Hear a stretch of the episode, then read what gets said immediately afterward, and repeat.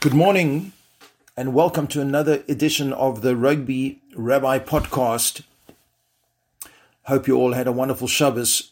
My wife and I spent Shabbos down in Champaign at the University of Illinois in Urbana-Champaign, and we stayed at the Jet House. Jet purchased a building a number of years ago, and uh, we hadn't been down for a Shabbos for a, a, long time, so we decided to go down and spend a Shabbos there. We had a challah bake on Thursday night.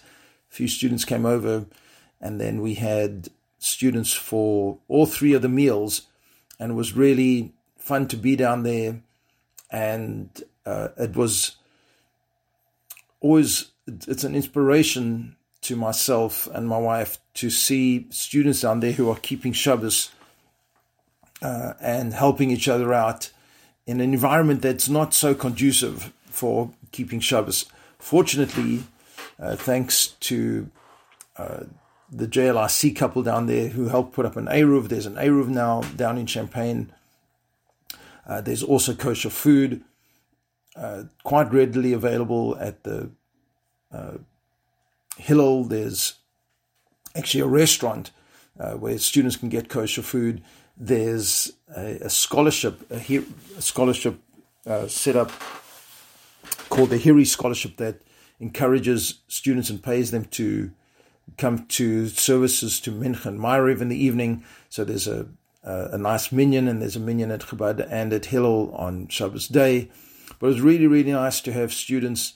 Uh, you know, we've been hosting students uh, for Shabbos in our house here in West Rogers Park uh, for many months now, uh, since things have opened up more in West Rogers Park. But uh, it was so nice to go down and have students that we haven't had for Shabbos at our Shabbos table, and there was a lot of uh, discussion, lots of good, you know, food and singing. And I wanted to share with you uh, some of the thoughts I shared with them, and also talk a little bit about Lag BaOmer that's coming up this Friday, Thursday night and Friday. And it's a fun holiday. I remember when I lived in Israel, Lag BaOmer was a lot of fun. There were bonfires all over the city. Obviously, the big, big bonfires up in Meron near Sfat. And I think this year it's going to be open again because Israel has opened up. Uh, but Lag BaOmer is uh, a celebration uh, for two reasons. One is it's the yahrzeit of Rav Shimon Bar Yochai, uh, who's who's buried in Meron, and he brought uh, a lot of the deeper mystical wisdom into the world. So we celebrate that.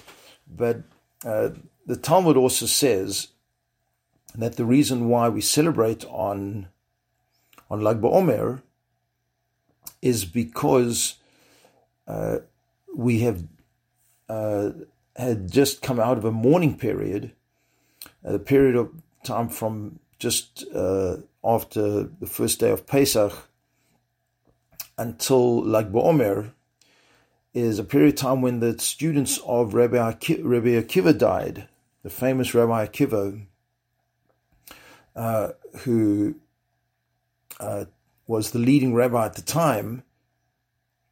All 24,000 of his students died during this period of time, and they stopped dying on Lag BaOmer. And uh, the rabbis say that the reason why they all died was because they did not respect each other. Uh, so uh, there's a couple of questions that you can ask about this.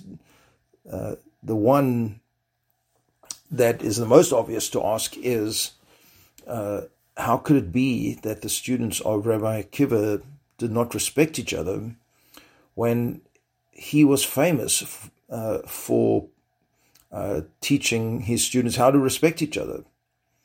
Uh, in fact, uh, he said, Ze gadol b'Torah. This is a famous rule in the Torah. V'hafta l'reicha kamoicha. You shall love your neighbor like yourself. I'll come back to that in a minute, but I also wanted to uh, ask another question that I just saw recently in a sefer, in a book written by Rabbi Yerucham Olshin, who's the Rosh Yeshiva in Lakewood he's written uh, extensively uh, on all the, the Chagim, all the holidays, and on his section on Sfiras Omer, on the counting of the Omer, he asks the question that the Pri Chadash asks that why is it that we have a simcha, a celebration, when the students of Rabbi Akiva died? Uh, after all, there were no students left after that. All these students had died.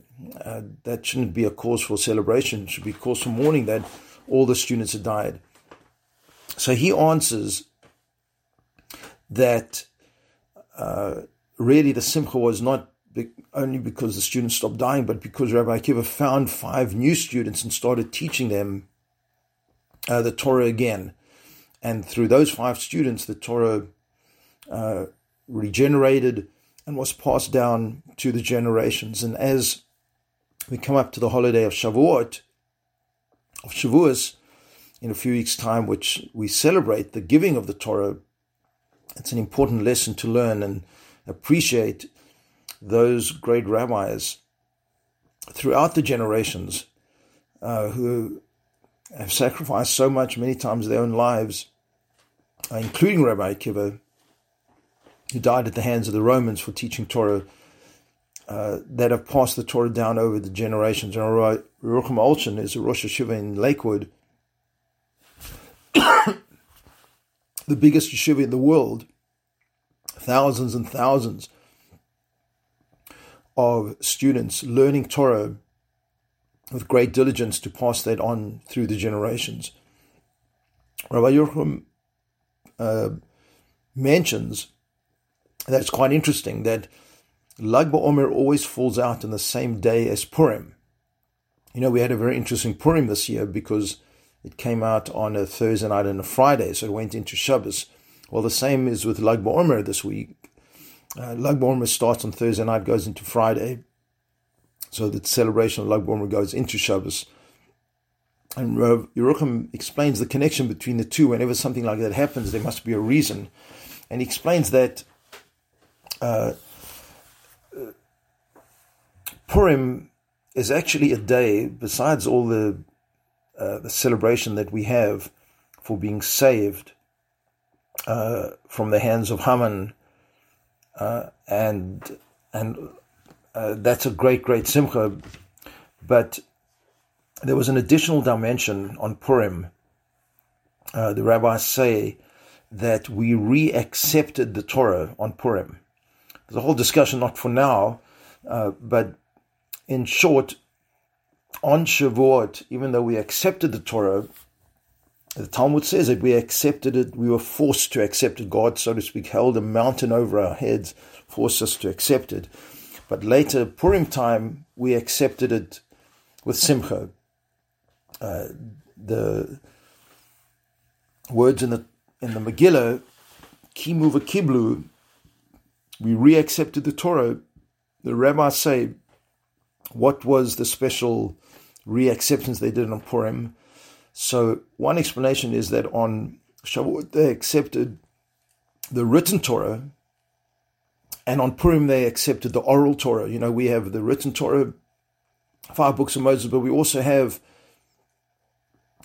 all the oral Torah, the, the Torah that was not written down by Moshe Rabbeinu, by Moses, and was passed down over the centuries and later written down in the Talmud, and that's what uh, those thousands of students uh, in Lakewood at BMG and in yeshivas all over the world study. They mostly study the Talmud, that oral Torah that was passed down.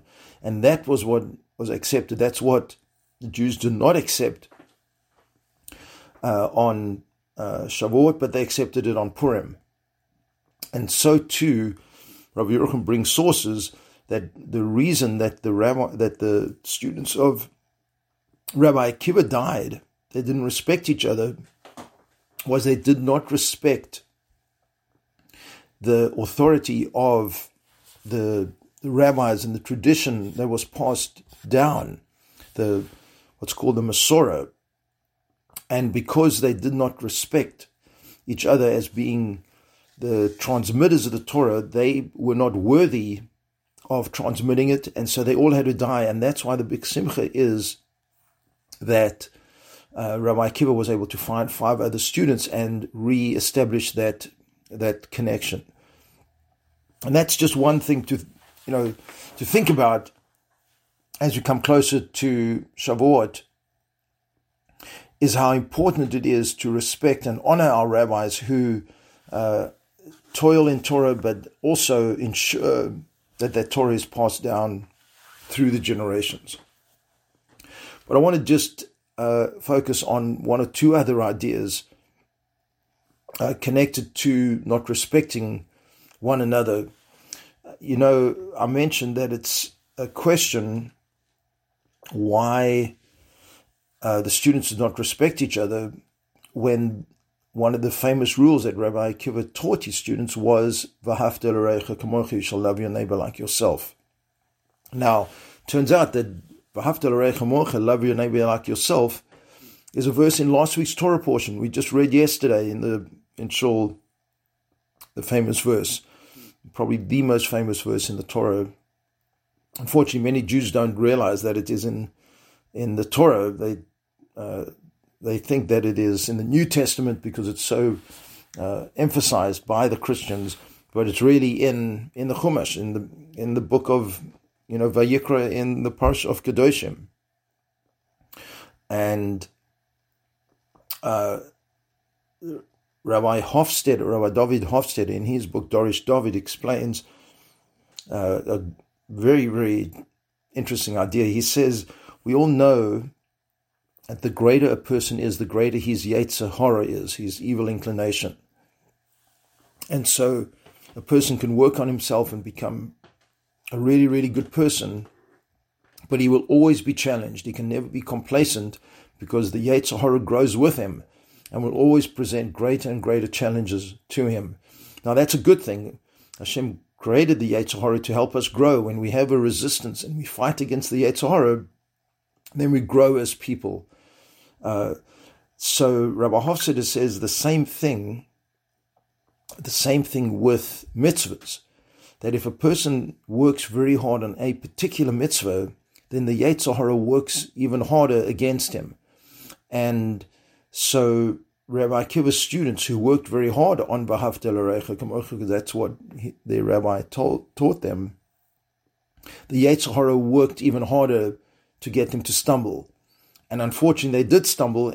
Uh, how they stumbled exactly, there's different interpretations. We heard just one from Rav Yerucham Olshin. But the lesson for us is that we can't be complacent when uh, when we are good at one particular mitzvah. You know, uh, some of us uh, might like one particular mitzvah and we take real care about it.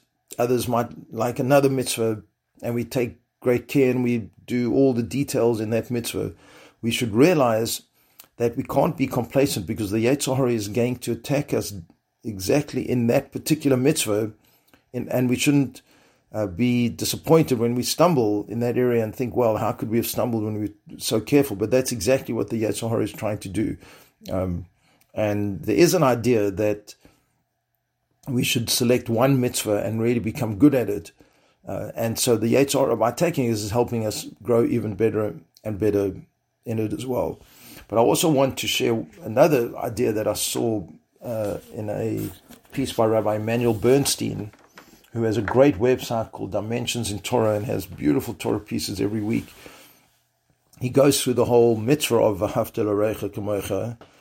Uh, some of the questions uh, that we all ask: How could anyone be commanded? How could we be commanded to love someone like ourselves? It's it's impossible, really, in practical terms, and not something uh, that God would have asked us to do and commanded us to is to love someone else, not just our family and our friends, but anyone, uh, our fellow Jew, exactly like ourselves. So he goes on to explain bringing the Rambam, Maimonides, and Ramban, Nachmanides, and really the Torah is. Uh, requiring us to do to others that we would like them to do to us, or not do to others things that we don't want other people to do to us. So uh, we should praise them, we should say nice things about them, we should help them. And then he ends off his piece by saying that uh, although this was a great lesson that Rabbi Akiva taught his students, uh, there's a, a, a teaching that he heard from his father, this is Rabbi Bernstein saying this, that when Rabbi Akiva said, Zek klal gadol b'Torah, this is a great rule in the Torah. It remained in the Torah, it did not come out in practice.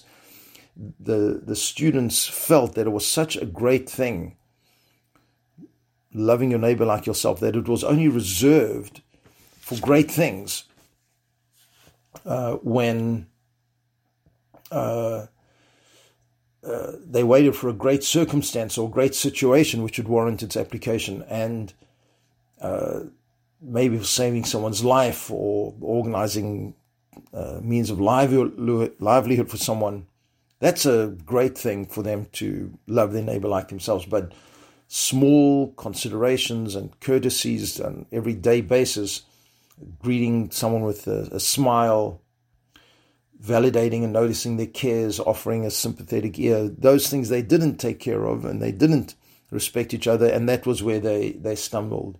So that's a lesson for us all as we come closer to Torah, the giving the Torah on, on Shavuot, that we should uh, work on this area of our lives and look for opportunities every day to do small things for each other, show our love and care for others, uh, and respect for for one another. Rabbi Yaakov Asher Sinclair, who, uh, if you go to uh, the aish.com website or the Ohr Somayach, ohr.edu. He has a fantastic series of videos on each month. And on the month of Iyar, he gives a suggestion on how to learn to respect people. He says, find something, find one thing a day uh, where you see somebody do something nice. It doesn't have to be to you necessarily. You could see somebody walking down the road, pick up some garbage and throw it into a dumpster or or uh, uh, somebody uh, drops something, uh, picks it up and gives it to to someone. Uh, just something small. When you start seeing that people are nice, then you start respecting them. And so I want to wish you all a, a good week, a, a week of opportunities to uh, notice the good things that people do and to try to become better ourselves as we take one step each day closer and closer to the giving of the Torah. And I wish you all a very happy and meaningful Lag BaOmer. And looking forward to our next podcast. Take care.